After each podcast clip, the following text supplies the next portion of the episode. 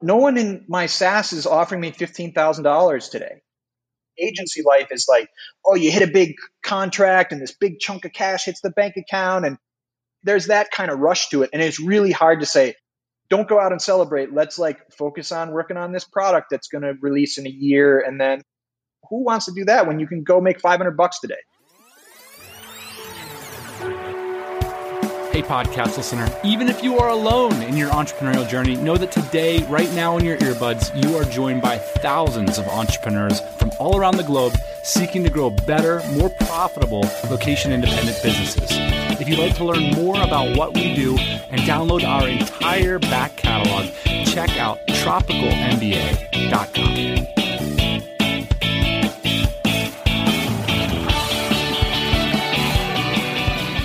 All right, we're back. Welcome back to the pod. Uh, this one came directly from a conversation I was already having.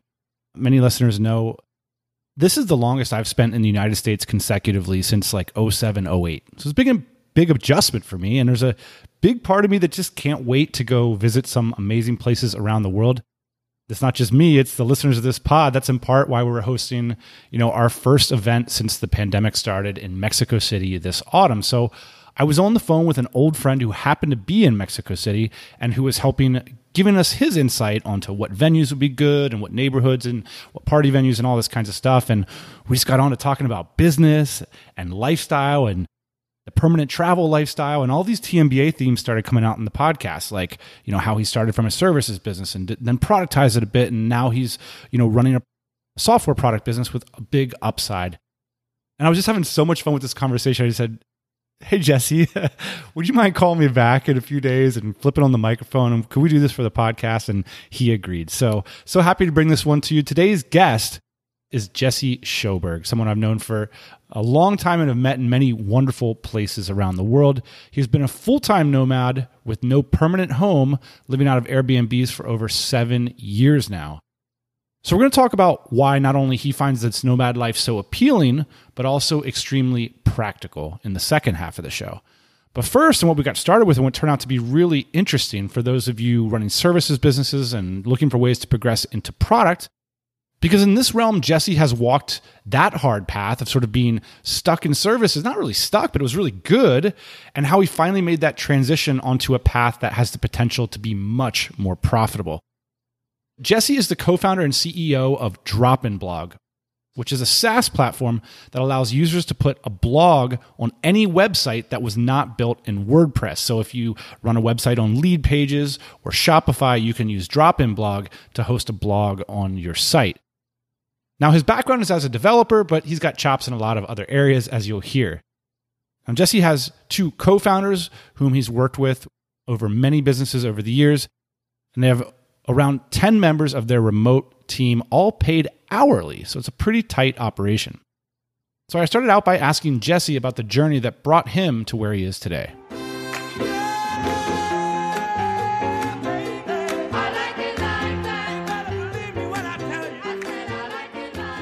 Before DropInBlog, I mean, I did a lot of stuff, but I started building websites and running an agency. And I mean, the scalability difference here is just, it's one of those things where, you know, you mentioned it in a recent episode, the difference between uh, making a living and making a killing. Well, as an agency owner, I made a living, a good living for a long time, but it kind of became golden handcuffs in the way that, like, you know, I needed to start over to find something that I could make a killing with. And that's where DropInBlog finally came along. But it came a lot slower than it would have if I would have started with something that would have scaled a lot better.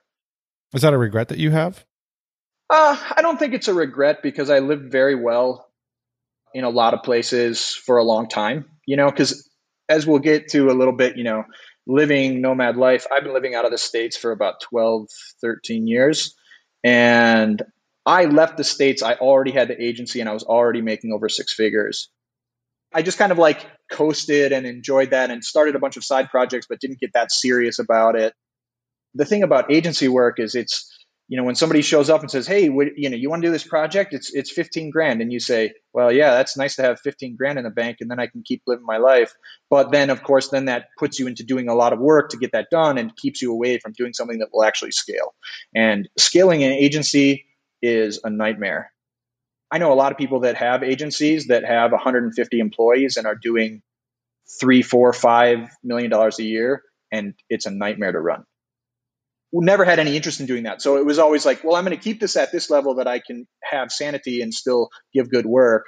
But then I, I need to work towards something else.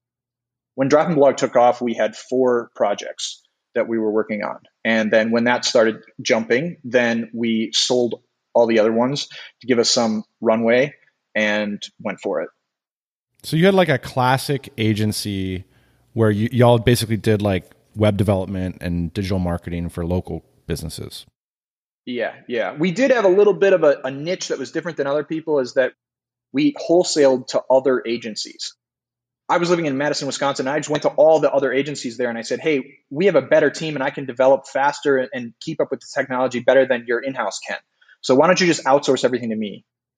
We had the agency, we were making static sites. And then that's where the idea came from because we had this demand. Oh, we love the site, but we want to add a blog. So then we had to add WordPress and a subdomain and create another theme and all this. And then so that's where the idea, like, oh, if we could just drop a blog into the existing platform, that would be great. And that like was pending for a few years. And then we finally built it. And then we just use it for those clients. It was like making like something like $2,000 a month or something. And it was just another one of our projects. And we didn't really see how it could scale because if you look at the keywords that we were ranking for, there's like barely any traffic. And we thought, well, this probably can't turn into anything. But hey, maybe someday it'll be 10 grand a month and that can just be something. So in other words, like nobody was looking for a drop in blog before you built it. Right. Got an inquiry from somebody, a white label person actually, that wanted quite a few of accounts. And we were like, oh, before that, we were like, we were around like 2K a month for like a while. And then this was like an extra 4K. One thing we were noticing in a bunch of our signups, we were starting to get more signups on DropInBlog, and we noticed that they weren't static sites, that they were on these builders oh, they're using Weebly and they put our thing in. They're using Webflow and they put our thing in. Oh, they're using Thinkific and they put, oh, they're using Leap. And then it's like, oh, whoa. Like, then all of a sudden the aha moment hit that, like, now we have someone to market to, right? So then we start looking at it. it's like, well, turns out our product will actually work. We can make it work with basically any platform. So then we started doing some research and we found about 50 platforms that we could target and now we kind of look at their audiences and we go, oh, so now all of a sudden we got, say, maybe like 8K in MRR. And then at the same time, we were looking through the data and the signups and saw the potential. And we were like, this is it. Like, I can't see the ceiling. Like, we need to stop everything else and run. What you've done here is identified a moneyed problem. You were solving problems with money, and that money led you to product. I think that's a really important lesson because when people just see, oh, here's a guy with mid five figure MRR, he's got a real slick software product, as like people who aim to either want to become entrepreneurs or want to transition to product, that can look really intimidating. I'm wondering if you can kind of like add some texture to that because for me, it's really inspiring to hear the story of how you got there because it makes me think that I can duplicate what you've done. The lesson that I guess that is the takeaway is that we were actually solving a real pain point and finding what that is. They needed a blog that went on the site instead of you coming up with an idea that think like, oh, maybe people will think this is fun. You know, there's so many SaaS products that are like 10 bucks a month that are some random add-on that everyone could use, but no one really needs, right? And I think that trying to find an actual pain point and ideally something that's going to add to their bottom line. So then when the recession hits, you're not the first thing that comes off of the list. I mean, as anyone who runs a company, right, we all are subscribed to a bunch of SaaS products for this and that and the other thing, right? Well, when money gets tight, the first thing you do is run through and you say, oh, you know what, that like A B testing thing that I, I feel like I tested it, I used it, we made some nominal results, and you know, that's 80 bucks a month. Like we're cutting that immediately. Right. But you're like the plumbing of a business at this point. You know, it's a little more resilient, I guess we'll say solve a problem that's an actual problem, not a pretend problem. You know, I mean, not that conversion's not important to use that example or whatever, of course, but you know, there's things that, you know, it's like you're not leaving your email provider. It doesn't have to be that big of a problem, but it has to be a problem that's an actual problem, not a pretend problem. You kind of mentioned this period where you were like just making a living and things were going really good and like did the fact that like you didn't arrive at product and scalability sooner have something to do with the quality of your lifestyle or the fact that you were nomading? Um, you know, I didn't have a lot of motivation is really the the honest part about it. Like I was making enough money that like I had a really good life. When you have cash flow, the pile doesn't matter, you know, and it's a lot easier to spend cash flow than it is to spend pile. Piles are scary. It's nice to have a pile, but piles are scary to spend. Yeah. And cash flow is easy to spend. It's really hard to get motivated to say like, oh, you know, starting this thing from zero or whatever. But the difference is the advantage I guess that I had is that, you know, when I'm running an agency and building product, everyone else's products for 10 years, I know how to build a product. I know how to manage a team. Like, so that part was easy for me. Sure, I wish I would have hit this landmark 10 years sooner. I feel like it would have been possible if I would have really focused. But, you know, having that much experience with team management and just building stuff paid off that now we're actually, we have a very stable company, right? Like, I'm not worried about like the quality of our back end. It's not a house of cards, right? Like, it's something that by having that experience, I was able to, you know, actually build something more solid, I guess. As a founder of a company at this scale, what does your day to day look like? What is your actual input into the company? I found that my best focus in the company or in life really is I'm really good at zooming in and I'm really good at zooming out. So I'm really good at vision. I'm really good at trying to figure out where is the company going to go and what's like what are the big steps that we're going to take. And then I'm also really good at jumping into the last detail of the thing to make sure that the UI and the drop down is not messed up on this thing and, and can get that perfect. It's the middle stuff that I'm not good at, so I try not to spend too much time there. So as I mentioned, I have two other co-founders. So one of my co-founders is operation head. She's the one who's a little bit more like in with the team and kind of doing the middle stuff that I'm not as good at. And then uh, my other co-founder is the technical co-founder, and he manages the back end, and then also the staff that's involved with the programming and that kind of stuff. So you know, I'm kind of the the ship captain, and so my focus is usually trying to make sure the ship is headed in the right direction. It's interesting that you have a technical co-founder, given your technical. It's also interesting that you know you just had a agency for a long time, and now your product. I feel like that transition is one that so many people want to make but they just never quite get there? It's hard. It's really hard.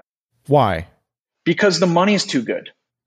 It's like a really high high. Like you get paid a lot to do yeah. agency work. And it feels good and you get the money today. No one in my SaaS is offering me $15,000 today, right? Like it's just not the case they sign up for 50 bucks or 30 bucks or whatever you know like and so right. it's it's this very slow long like grind which is great because it's very stable and whatever but it doesn't have that rush. I mean agency life is like oh you hit a big contract and this big chunk of cash hits the bank account and you go out and have drinks and you're just like we're doing a project for insert large company name or you know like right. there's that kind of rush to it. And it's really hard to say don't go out and celebrate. Let's like focus on working on this product that's going to release in a year, and then, you know, and then we'll slowly get some customers, and then in a couple of years after, you know, thousand day rule stuff, right? Who wants to do that when you can go make five hundred bucks today? So one of the theories on the show that we roll out often is like if you're like you and you feel like you're wired to be a hustler, an entrepreneur, that the easiest way to get that done and to create a sustainable nomadic income is to essentially start a agency or even a more focused productized service. Do you believe that to be true? I mean, it's definitely the easy way in. I think that the productized service is better than the regular agency. Like, I love that that kind of came about. We never really transitioned to that. It kind of like showed up a little bit after us. And we kind of did some things like that with some of our customers. Since we were doing wholesale work for other agencies, we did have a very like priced out you know, like this is how much it is for the custom WordPress theme, and this is how much it is if you add a form, and this is how much it is if you skin out a Shopify store. But it wasn't truly productized like things are now. So I would definitely say that if you're going to go with client work, that productize is the way to go because then you at least have a chance at scaling. The problem is it's even that's really hard to scale. I mean, even the people that we know that have really scaled productized, you're still running an agency. Like you can t- tell yourself you're not running an agency, but you're still you're still running an agency. There's a lot of human capital involved and it's really still really hard to scale. you know, it doesn't become exponentially profitable like products do. And so you still need to get that team and keep growing that team. And before you know it, you're managing 150 people, and that's hard. I'll say a couple things about the productized thing in response to that. I think you're you're spot on. One of the things is just the general opportunity of being a wholesale productized service for agencies. Like this is a real opportunity. It's something that people are doing really well with sizable products that say like, hey, like I thought your skin a Shopify site is a great example of it's easy to identify agencies because they're trying to market themselves. So then you get in front of like a hundred, a couple hundred agency owners, and you're like, I'm the skin a Shopify site person. You know, we have a whole system for that. That's an opportunity. The other thing I'm saying, seeing is this. I know that there's like really successful agencies out there, just like there's really successful law firms and oil companies and stuff. But in the niches that I've seen, like the people in this community, it feels like the agency owners that are like at the are they're doing really well they're talking about like making multi six figures a year and the productized service owners that are doing well they're talking about making seven figures a year and then it's like the people who build products like they're the people that are talking about eight figure exits. Totally. I mean the agency thing and the margins the further you go up the worse the margins get. We were able to keep good margins running at you know low to mid six figures. You want to run mid seven figures through an agency, the margins go down, down, down.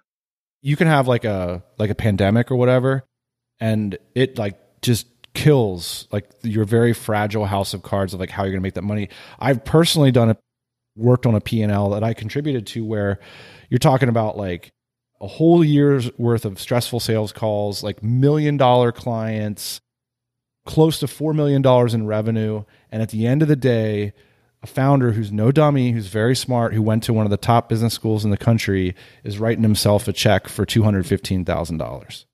Totally. The original question here was like, should you get started? Should you do agency work? Should you start a productized service? I would probably go back to the idea of do anything you can, anything that you have some skills at to cover your expenses. Get your baseline covered as efficiently as possible and just stop there. Like that's where we always get caught is like, well, now that's going pretty good and maybe I should double down on that. No, now focus on the big thing and, you know, suck it up and just live on that amount of money for a couple years and work on the, the big idea. Again, like I got stuck there for longer than I would have liked. I mean, I started about 20 years ago doing this kind of stuff. Started making decent money about five years in and it wasn't until just a couple years ago that I was able to flip over. So that's a long time of being stuck in agency life. I was making a living, I wasn't making a killing. That's for sure. Monday, Monday, Monday. This Monday morning, ignite your business growth with an absurdly high quality hire from Dynamite Jobs. A hire so explosive to your bottom line, you're bound to be bogged down in cash money. To get started, it's just a 0 to 30 minute phone call, rocket fueled by the legendary Ian Close and Schoen. Watch him risk his reputation with career killing, high pressure sales tactics. Experience live the let me take that to my finance guy move, the hard sell. And I think I need a chief operating officer. What would change in your business if we could get that done for you today? Classic reversal! Hiring used to be a pain in the ass, but with Dynamite Jobs recruiting, it's scintillating, titillating, profitillating.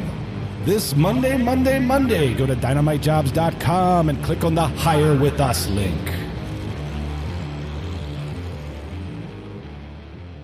Okay, so I want to lay out the framework here the inception moment for you to not be a normie and to be a digital nomad instead. And then I want to circle back to that. So, what was the inspiration for you to go nomad versus to go normie, so to speak? Well, there was kind of two chapters for me, actually. I went expat before I went nomad, before nomad was a thing. Around 2008, I was living in Madison, Wisconsin, and was looking for a change of pace wanted to be in a bigger city around more interesting people and kind of what we talk about, like community and life adventure and this kind of stuff. And at that point was kind of like looking for other cities to move to. I had this location independent income that I'd created with the agency. And so started looking at initially other cities in the States. So I was like, oh, I'm looking at Austin, I'm looking at Denver, you know. Had been on a vacation to Panama City, Panama a couple years earlier. And I was like, oh man, I remember Panama, that was pretty cool. Like I could probably live there. And kind of like went on another trip to like scout. And then that's where the arbitrage hit me. Oh yeah, I can live like I'm living in Miami here for the price that I was living in Madison. If I moved to Denver or Austin, my lifestyle is going to go down. And that was kind of it. it just kind of clicked. And it actually took some time because I was living a more normie life. I owned a house. And so I, I sold the house and then I actually bought an apartment in Panama and moved there and then set up like an expat life there, which was way better than my normal life in the States, where kind of like doing the great things that we do as nomads. But there was like a fair expat scene there. So like I had a lot of friends. It was the first time I had met other entrepreneurs that were really doing the kind of stuff that I was into and interested in and people making products and software and that kind of stuff where, you know, in Madison, like I had zero peer group. It was just very not a fit for me. And then when I got to Panama, that's when it all kind of clicked, opened my eyes. I met interesting people from all over the world that were doing interesting things we were renting beach houses and renting boats and going to islands and like you know doing stuff with people from all over the world that was very interesting so that was kind of my first chapter and then i lived there actually for quite a few years i mean officially probably like eight years but the last two years is kind of when i started nomading then i kind of started learning about the nomad community and you know started listening to the pod a little bit and i actually went to a like a co-living month, then that's where I kind of got exposed to like people who were actually nomading. When I moved to Panama, I like looked for other people. You know, I was like, but this is 2008. The four hour work week hadn't even been written. Like, I was already living in Panama when someone handed me the four hour work week. And then it wasn't until, man, not that long ago, I think it was around 2014 or something that that's kind of long ago at this point. I went to this co living month that someone randomly on Facebook was like, This sounds like something you'd be into, Jesse. And I went to this co living month and met a bunch of people that were like more in the nomad community, had been going to Chiang Mai and listening to the pod and, you know, working on their products and going to Bali and all this kind of stuff. I didn't know anything about any of this stuff. Like, I just kind of like, was living in a bubble working on my stuff. And then that's kind of when the when it all changed because at that same moment I was kind of getting bored with Panama. People were moving on to different things and you know just kind of sick of being in the same place for so long. And then that's kind of when I spent a couple years kind of in and out of Panama, floating around the world, and said, I'm definitely leaving Panama, put my place on Airbnb full time, and moved to Thailand as the first like base. I think that was like 2016 or something like that. So I kind of went opposite. Like a lot of people, they they like go into nomad life and then they like slowly work their way kind of back into normie life. And I kind of like started in normie life and slowly worked my way into like super nomad life. So when I first got to Thailand, I got a, a year lease in Chiang Mai and had a nice place and and you know kind of got my feet wet there and then traveled around the region. But then I realized I only spent six months in the apartment out of the year lease, paying double rent, etc. So then I, after that lease was up, I just went Airbnb full time forever. And then through that, I kind of got sick of dealing with managing this apartment in Panama. So sold that apartment to become like that kind of asset and worry free. And then just being really agile and living full time Airbnb without having a real home. I think it's worth like just positing like the American context and then people who are, you know, they're normies in Australia, or if they're normies in Europe or whatever, like they can paint it for their own context. We're both Americans. So one of the things I think it's it's worthwhile like pointing out like normie versus like nomad versus expat is because the expense of being a normie, if you want to you know, live a reasonably middle class or upper middle class lifestyle that's been afforded to you by your business is incredibly high. as is the price of nomading. So you have to be quite wealthy to sustainably support both of them. And so that I do think that there is this uh, diametric quality to it. The idea of just having a high quality lifestyle in America and then nomading half the year, we're talking about like a high level of income there. And so the kind of a lifestyle that you live, full time Airbnb nomad lifestyle, how much does it cost? the level of life that I live, I generally spend probably like six to nine thousand dollars a month on you know everything. So I've been spending that much here in America. Uh, maybe we could do a little bit of lifestyle comparison. I mean, what do you get for your six to nine thousand dollars a month? Well, you usually get a pretty nice apartment. As my income increases, that's the first place that I that I spend more because being work from home, we spend a lot of time in the house. So I continually scale up the apartment. You know, you can live in Airbnb around the world for around a thousand dollars a month. And that was kind of my budget for a long time. But then as my income kind of grew a little bit, then, you know, I started moving to two, three thousand dollars a month. And especially in some cities that are a bit more reasonably priced than what you'd see in the more expensive countries, you get quite a bit. So I think that the apartment is is the first thing. Yeah. As a rule of thumb, we were brainstorming. It depends on the city, but I think that as a rule of thumb, living the Airbnb life, which I have my credentials as well, I've done this for years at a time, it costs about three to four times what the local rent would be. I would disagree. I say it's about 2x the monthly Airbnb price, not the weekly. You got to go if you rent by the month, which usually then Airbnb will have a separate discount for that. The hosts have the option of that. I find that the monthly I think my apartment would be about 5000 a month on Airbnb and I'm paying right now like 18 to 1900. So that's an American ratio. I've often said like to live like the Airbnb life in America, you kind of need like 4500 bucks a month to chuck at rent if you want to live like in a decent kind of place. Yeah. Does that sound fair? Let's be clear like what you're getting for 45 a month in the states is nothing compared to what you get everywhere else. Oh you're getting like a normal apartment in the united states. Yeah. The other thing that i found talking about that ratio is that if you build relationships and even just by staying a month or more they're not used to that. You know, a lot of their pricing is built around people staying for a week or a weekend.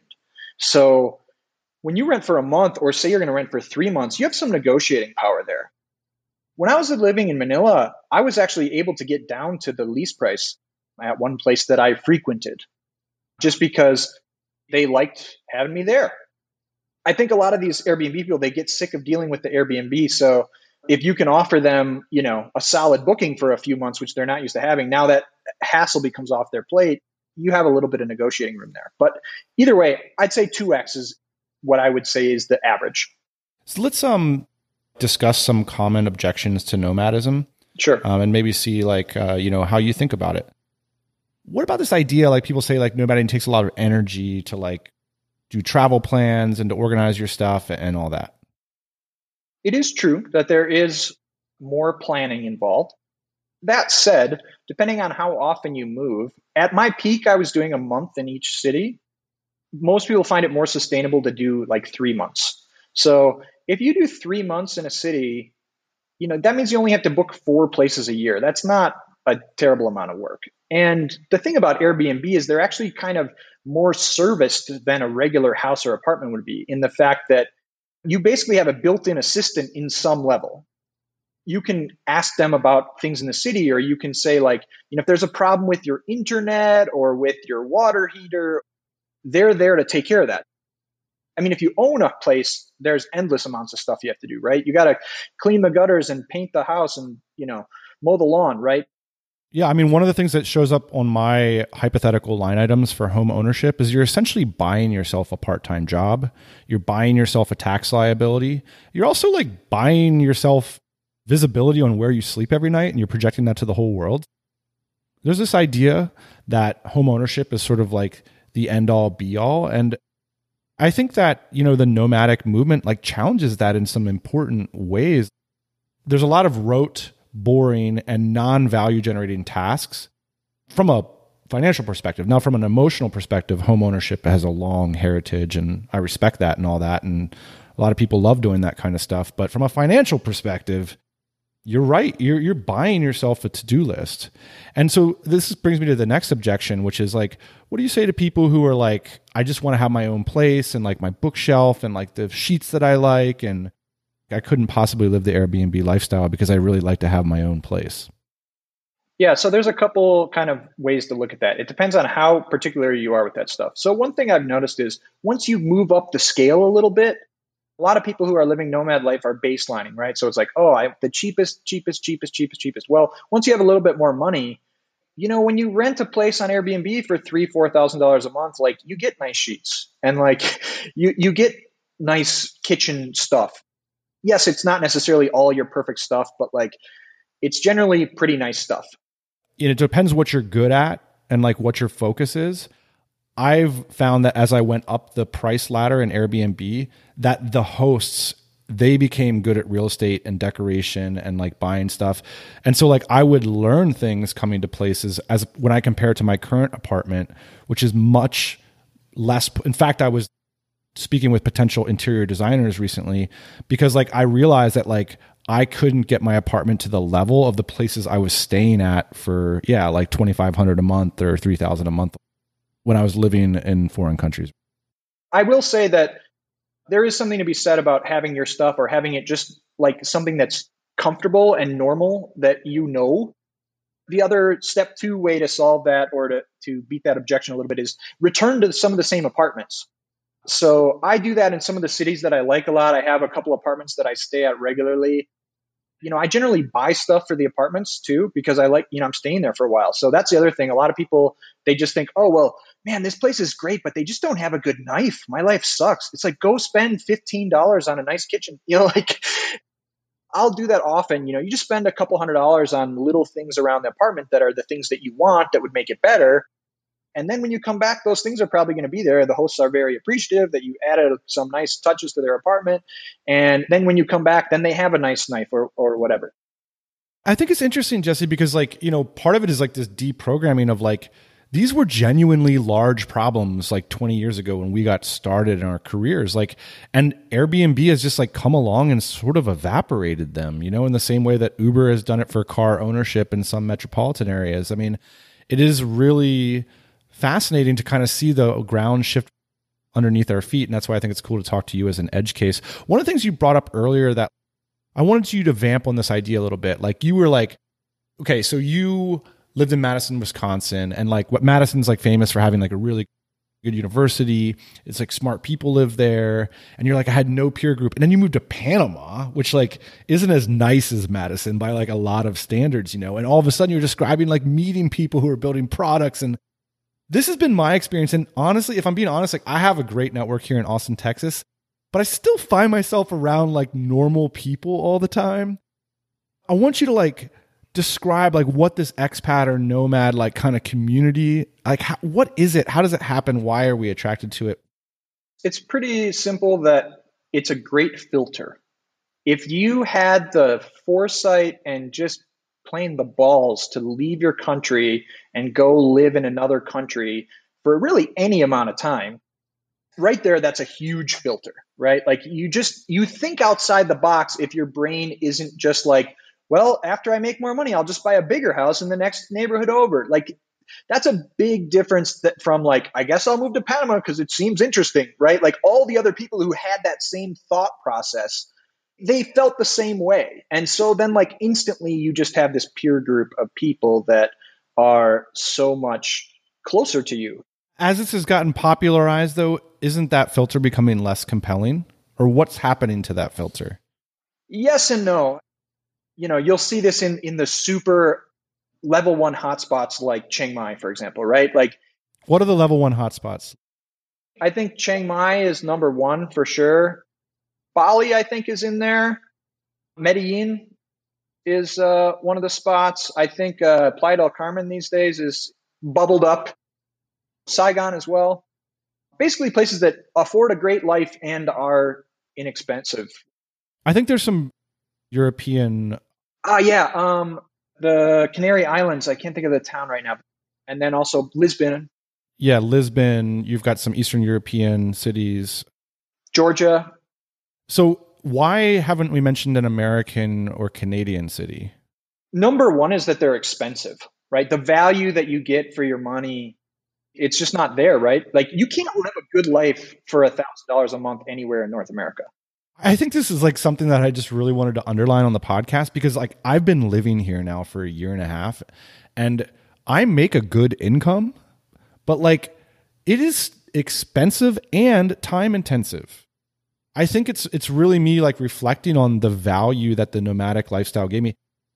And like a lot of the things that I took for granted in the nomadic lifestyle, like networking with highly filtered people, those filters here in America take time to implement and to execute. And people are less open to to meeting people in the states because they kind of have their normal life where like the expat nomads. So these aren't like profound like truth of the universe kinds of things but it's the difference between making $3000 a month and $10000 a month. There's probably like an interesting geopolitical conversation to be had about like relative wealth and how like national economies and currencies work together but for whatever reason there are certain things in like north america that are expensive and there's certain things that are really really cheap. You know, like if you want to IKEA out your house, like that's going to be maybe potentially cheaper in North America than it would be in Europe or Asia, certainly.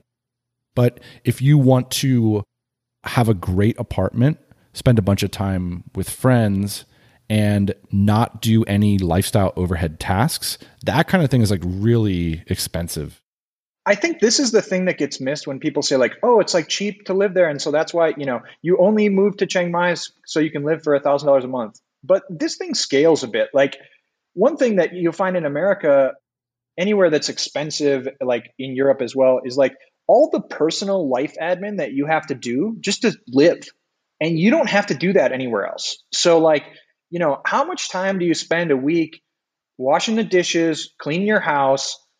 doing your laundry, running errands, like all this stuff, that adds up and it's there forever. There's a funny, I, would love to find the clip. It was a long time ago. I remember when I was living in Panama, and at the time, since I was there full time, I had a full time maid that would come in every day and clean and cook and, and this kind of stuff, which is very common basically everywhere else in the world. And I remember watching a clip from Timothy Ferriss and I don't know what year this was, it was a long time ago you know, because he was like the god of our movement, right? And and everyone was like following what he did. But then he like moved back to San Francisco and went back to like living like VC life. It was very confusing. but what I thought was funny is he was it was the time when he was starting to work on, I think he was starting to work on Four Hour Body, and he was had a video about how his morning routine is and how he's like, you know, hacking things, and he made some scrambled eggs with he put some eggs and some salsa in a Tupperware and cooked it in the microwave and then ate it. And then he talked about like how this is like so optimized so that like, you know, he can just rinse that out and it's only two ingredients, but it's tasty and it's healthy, you know? And I thought this was like the dream. This was the lifestyle design that you put on your your dream line was that like you can finally make it and have the best selling book about how to live our lifestyle so that you can make eggs in a Tupperware in San Francisco. Meanwhile, like my maid is like bringing me huevos rancheros and a fresh latte that she like made for me that at a set time when I like arrived in my office, you know, and I was like, what is going on here? I'm so confused about like the life that you designed for us, you know? What about the people who say, especially like during COVID, there was a lot of kind of like a return to basic values movement in the community, I think because you know globalization and the, the access that the middle class has to it is such a new thing. We're kind of on this high with it you know? I'm going to go here i'm going to go there. And a lot of people sort of return home and they say i live it's not for me you know? I couldn't sustain relationships. Let's focus on the relationship part. What about people say how can you really have friends if you're moving around all the time? Yeah it's a valid it's a valid thing. I think that one thing you'll find is first of all when you hang out with nomads you'll tend to find that they're moving around. And once you do it for a while, you start to meet enough people that there's usually somebody in the city that you're in because we kind of tend to circulate through a number of hotspots and, and places that you tend to like. So a lot of times you'll show up, you know, you show up in Mexico City and then you you you kind of check around in the the nomad or the expat Facebook group and kind of see who's in town or this kind of stuff, you know. But when you're starting, you know, you can use a hobby or some other thing to meet local people and that's generally the the best way because then you can start to make local friends in those cities. And then when you come back to those cities next time you already have some friends there. And then there's some kind of excitement about like oh like i haven't seen you for eight months. Like you know what have you been up to? And you actually have stuff to talk about instead of the same guy you had beers with every week for 20 years you know? So yeah you got to brew friends. It, it takes work. You know you want to go to like different meetups of your interests or of other things and you can meet local people and, and brew those relationships but then yeah you can kind of keep those going and then when you come back to those places then you start to have friends in those cities i think it's interesting because like i'm on the jersey turnpike a couple weeks ago i'm hearing guys that are 70 years old talk about like their plan to like basically do weather arbitrage, financial arbitrage, you know, down in Florida. They have friends that they look forward to. My folks used to go to the Jersey Shore during the summer. You know, they knew people down there. And in some ways, what's happened with globalization and the access that the middle class is like, you know, folks like I'll call us middle class, like we have sort of access now to this amazing sort of global palette for this same thought exercise. And so part of me was like, am I taking crazy pills here because like I'm I'm spending the winter in Thailand or no, like Thailand for me is like Florida was for the previous generation all the same arguments can essentially be made and it's more financially viable for me to do it now because the quality of my income is location independent. Yeah, not to mention life is way better in Thailand than it is in Florida. It's not just about the money, right? Like it's just it's a good life in in a lot of these places. And we're so trapped in this bubble of like, well, should I move to Austin or should I move to Miami? You know, it's like, well, there are other options, you know let's talk about like the tech maximalists. I have a buddy Noah Kagan who would like listen to this and he thinks it's interesting, like nomading and all this stuff. But what he would say is like, why don't you just make enough money to like live in the city you want to live in? Just move to San Francisco and like, so what if you have to make hundreds of thousands of dollars a year? Just do that. You're smart. You're in tech. Go do that. I don't really find the US cities like attractive. There's something interesting about being in a culture that's not your own. You can learn a language. You can walk down the street and see a food vendor that's selling something that you've never seen before. And for me that just it doesn't get old. Living in san francisco and like listening to vc guys talk about their great idea and then watching someone shit on the sidewalk it's not that's not like my dream life you know?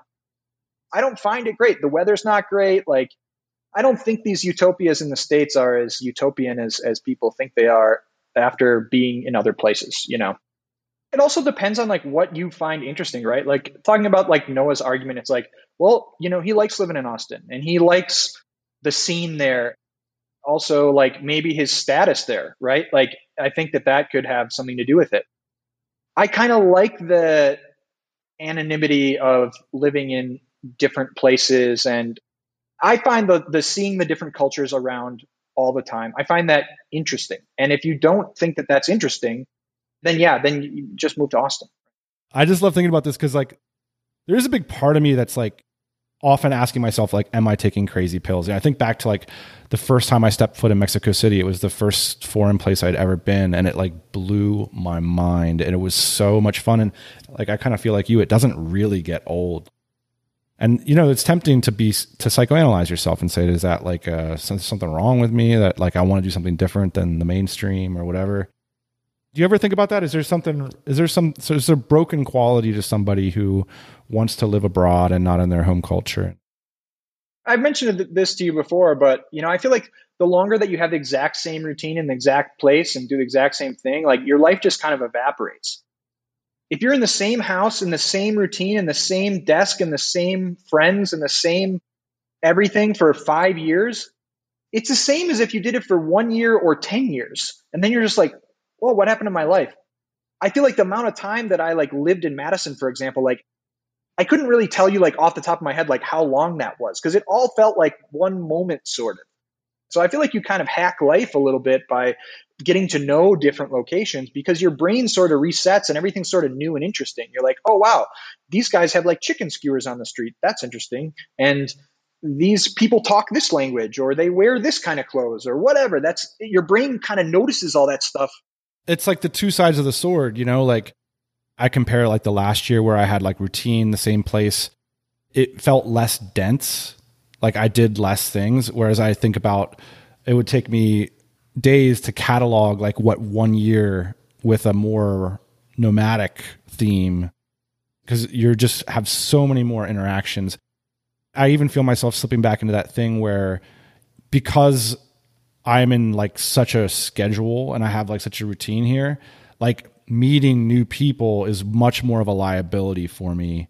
Which is why it's hard to meet people, right? Look, you don't want to meet people, and you're the one who wants to meet people. Where if you land in Mexico City tomorrow and you're like, oh, like you meet chatting with some dude at the coffee shop, like, hey, what are you up to? Like, hey, maybe we should get lunch tomorrow. You know, like in Austin, you're like, dude, I don't want to have lunch with anyone. I need to focus on my routine. It's pretty interesting to have uh, you know that tool at our disposal. And i think it's why i wanted to speak with you here today jesse just to to get a sense for you know as travel you know becomes an option for a lot more people you know it's not an either or thing. You don't have to be a nomad or a normie. So many people have gotten themselves to a place where you can basically have whatever you want to design for yourself. I think it's really exciting. Do you have anything uh, kind of parting shots you want to offer to uh, folks listening to the show to kind of recap what you were just saying there or go a little deeper, you can build your own path, right? It's okay to, if, if you want that routine in that house in, in the, your home country, and that's fine too. And kind of on Noah's point, you just earn more money and then you can have that and you can go to Mexico City for two months a year and Chiang Mai for two months a year if you want. There are a lot of ways that you can build this puzzle and you know it doesn't have to be my way and my way may change and your way may change and, and that's okay money solves most of these problems.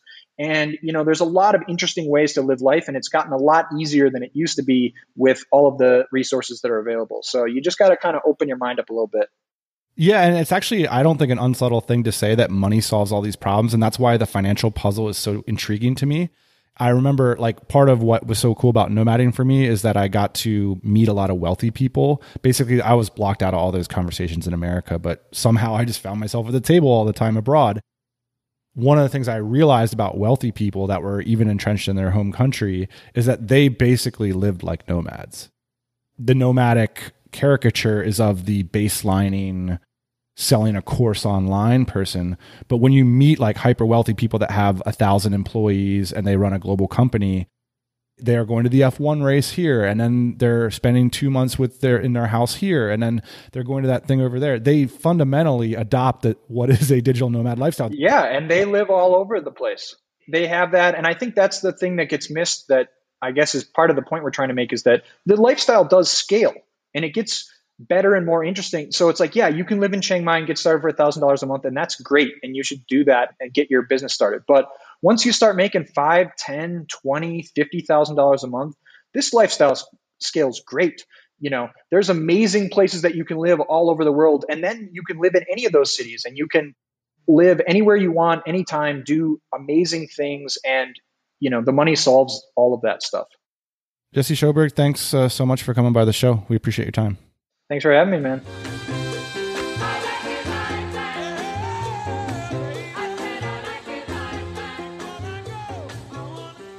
Big shout out to my guy, Jesse Schoberg of dropinblog.com. Check him out on Twitter at Jesse Schoberg. That's S C H O B E R G. Honestly, when we got off the phone call, Jesse and I were texting back and forth. Producer Jane, we were saying we could have really dug deep on things like lifestyle ladder, on percentages of costs in different regions and how it plays out hypothetically in different businesses. And honestly, I feel like we could do a multi multi part series on that. If that's something you want, uh, email us. Let us know about that. What specifically do you want to hear more about? These topics are on the tip of the tongue for so many of us in the location independent community who have been locked down for so long, even though, you know, our organizations are by and large remote first and completely international. It's been a really, really interesting time. Looking forward to just a little bit of normalcy it's been interesting to sort of shelve a lot of these questions for the past year and a half or so, and now to just to begin to revisit the opportunities and sort of the new context. You know, whether or not things return to the normal we once had, uh, this question of internationalization of lifestyle and doing so with your business as well are absolutely going to be critical, strategic advantages in the future. It was also just a lot of fun. So I hope you enjoyed this one. Let us know what you'd like to hear us talk about on this topic in the future. We'd love, love, love to do another one. This is like total nerd out for us. I uh, hope you enjoyed it too. All right. That's it for this week. We'll be back next Thursday morning. Hey, thanks for listening to the Tropical MBA podcast. You can go to tropicalmba.com, get access to hundreds of back episodes and all kinds of other goodies. Load up your iPod. That is the cheapest way to fly business class on your next international flight. We will see you next Thursday morning, 8 a.m. Eastern Standard Time.